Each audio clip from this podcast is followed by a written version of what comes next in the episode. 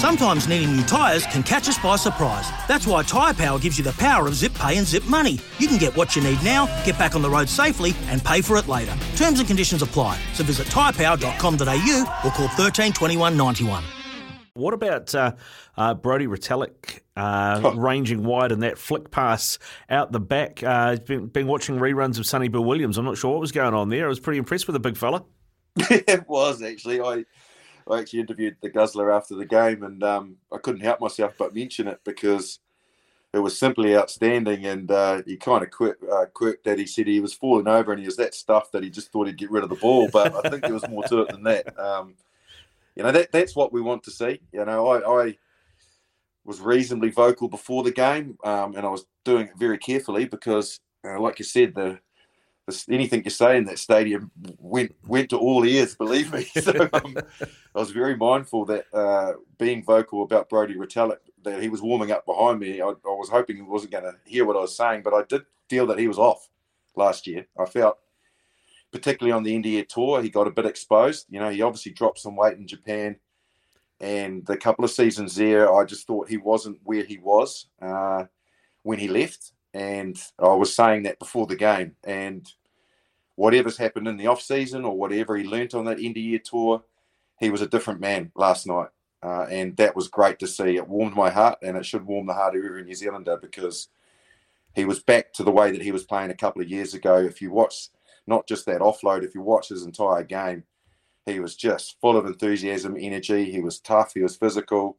He was, uh, you know, carrying. He was tipping. Um, the only thing I would like to see from him, just to get a little bit technical on it, mm-hmm. I thought the All Blacks in particular used him really, really well a few years ago as a second receiver, second hands on the ball.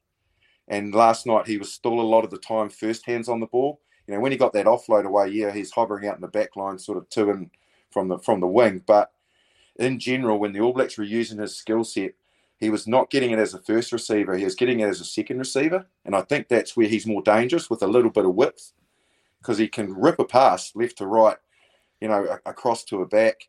Um, he makes good decisions. He's a good, sensible rugby player. So I just hope that the All Black selectors watch the way he played last night, but also change the way they were using him last year to get back to that second receiver role. Well, that second receiver role is really something that the All Blacks, I don't think, um, have settled on since Kieran no. Read, right? Because that was where Kieran Read used to run a lot.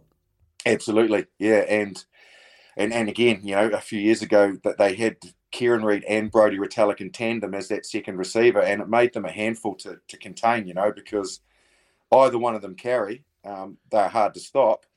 If they tip it on just to another forward runner or back on the inside or whatever it might be, you know that creates problems. But they also had the ability, like I said, to hit that transition runner out the back. That that a lot of what you're seeing now, um, particularly in the Six Nations, um, is props are doing that, and they're doing that as doing it as second receivers. You know, the French props, the Irish props um, are very good at it, and we we've gone away from it. We're we're we, we in our strategy for some reason have gone to hitting that first runner flat and hard at the line, and and he's just getting smashed. So yeah, we, we really need to to make some improvements there, and I certainly hope that the All Blacks were watching Brodie Retallick and had to think about how they were using him last year because I certainly think the way that they coached him or the way that he was playing in their pattern didn't help him get you know get up to speed with what was making him good two years ago.